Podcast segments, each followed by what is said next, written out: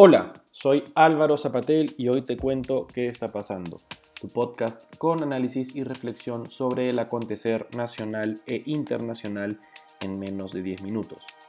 Hoy no podemos dejar de comentar y básicamente vamos a darle todo este segmento a ese tema, a lo que ha sido el bárbaro, criminal ataque a 16 personas, 16 ciudadanos peruanos en la región, en la provincia de Vizcatán, que se ubica en la región Junín, en el valle de los ríos Apurímac, N y Mantaro, Braem. Estas personas han sido asesinadas cruelmente, entre ellos dos menores de edad, dos niños, una niña, por ejemplo, de cuatro años, calcinada brutalmente por huestes terroristas, huestes pertenecientes al militarizado Partido Comunista del Perú que es una facción de lo que constituye Sendero Luminoso. Ahora bien, em, Sendero Luminoso como grupo terrorista fue brutalmente disminuido desde la caída de sus principales cabecillas, que fue eh, básicamente desde 1992, que cae la cúpula senderista conformada por Abimael Guzmán, Elena Parraguirre, Juan Morote, y otros. Y en 1999 cae el camarada Feliciano, eh, de apellido Durán.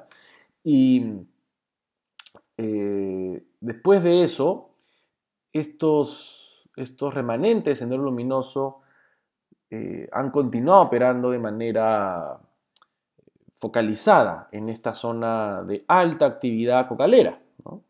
Y básicamente lo que hace Sendero Luminoso y lo que ha hecho siempre para subsistir es obtener eh, apoyo o, digamos, subvención económica del narcotráfico para poder, evidentemente, mantener sus operaciones armadas, logísticas y políticas en esa zona. No llamar a estos terroristas como pertenecientes a Sendero Luminoso sería incorrecto son parte de esta gran agrupación terrorista, digo gran en el sentido de que tiene muchas o puede tener muchas vertientes y facciones, y responde a que justamente durante las últimas elecciones, Sendero Luminoso tiende a realizar este tipo de ataques, a llamar a no votar, ¿no? Y esto corresponde a que Sendero Luminoso tiene como acto fundacional la primera acción armada de Sendero Luminoso se llevó a cabo el 17 de mayo de 1980. ¿Qué hizo Sendero? Quemó ánforas en la previa a la elección en la que eventualmente Fernando Belaunde Terry fue elegido presidente en 1980. Desde entonces, en la víspera de la elección, de cada elección, Sendero Luminoso hace o comete actos terroristas para amedrentar, desincentivar a la gente de ir a votar. ¿Por qué? Se preguntarán ustedes, porque bueno, evidentemente, Sendero Luminoso es una agrupación ultra radical que no cree en el eh, régimen o sistema democrático liberal electoral.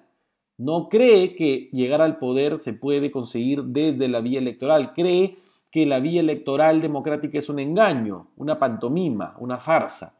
Por lo tanto, Sendero Luminoso no participa o no está interesado en participar en elecciones y más bien busca obtener réditos políticos desde la acción armada, que es el boicot a las elecciones. Eso no quiere decir que no pueden haber personas vinculadas a Sendero Luminoso que ahora opten por la vía electoral.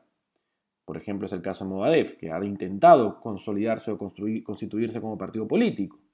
Pero hay un brazo armado de Sendero Luminoso que opta por la vía armada, valga la redundancia, y comete estos actos de forma reivindicativa para que la gente que es amedrentada por estos terroristas en estas zonas de actividad cocalera sean pues atemorizadas en función a lo que pudiera ser el ejercicio de su voto.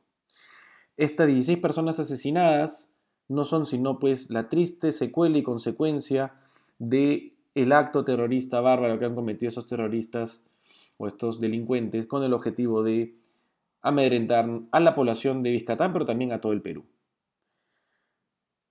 No es responsable adjudicar este ataque terrorista ni a Keiko Fujimori ni a Pedro Castillo. porque es muy fácil para cualquiera de los dos extremos, ya sea los que apoyan a Fujimori o los que apoyan a Castillo, decir que uno u otro han propiciado este ataque terrorista para su propio beneficio, ya sea porque Sendero Luminoso se vincula a grupos de izquierda radical que podrían apoyar a Pedro Castillo y por lo tanto podría pensarse que Castillo está detrás, o que Fujimori ha tenido algún tipo de nexo con los narcotraficantes que han hecho esta pantomima de ataque como si fueran ellos senderistas.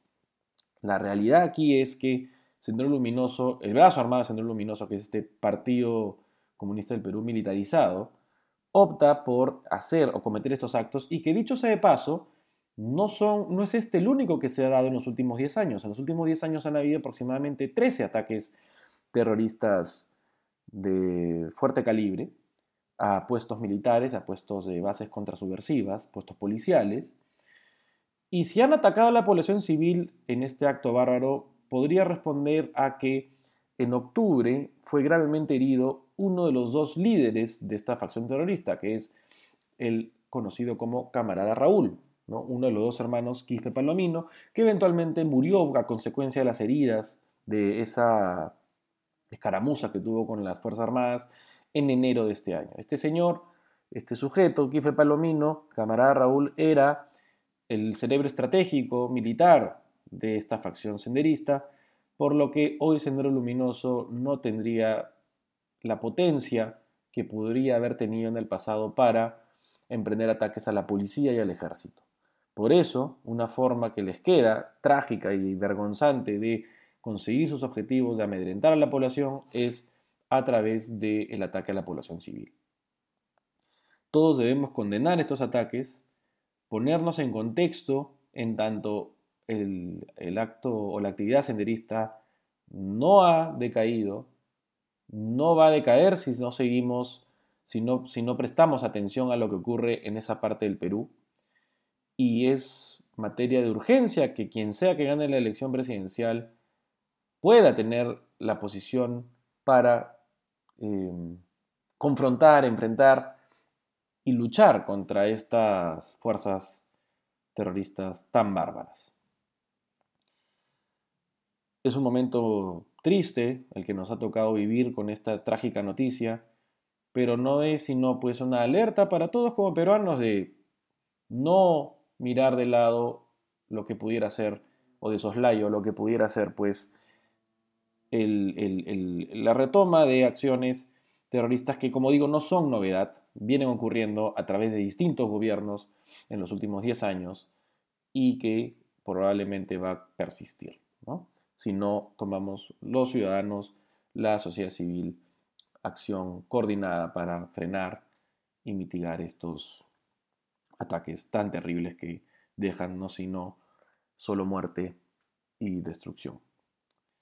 Muy bien, queridos amigos, espero que estén bien. Ha sido una, más una editorial o una reflexión sobre este ataque. Espero que lo piensen con cabeza fría, no acusen a uno u otro partidario de uno de los dos partidos que están en campaña de ser promotor de esto, no caigan en ese juego de eh, acusaciones que más bien dicen mucho de la precariedad moral en la que estamos, de solamente querer buscar un culpable en esta elección. Estos señores van más allá de, de la elección. Estos señores no creen en el sistema electoral, solo quieren destruir, boicotear y por eso hacen este tipo de ataques que no son novedad, no es exclusivo esta elección, ocurre fuera de tiempos electorales, solo que ahora como todos miramos a la elección, creemos falsamente que se debe a ese proceso electoral en particular que vivimos que se ha llevado a cabo este ataque terrorista. Muy bien, que tengan un excelente miércoles y ya nos conectamos el día viernes. Que pasen un excelente día. Chao.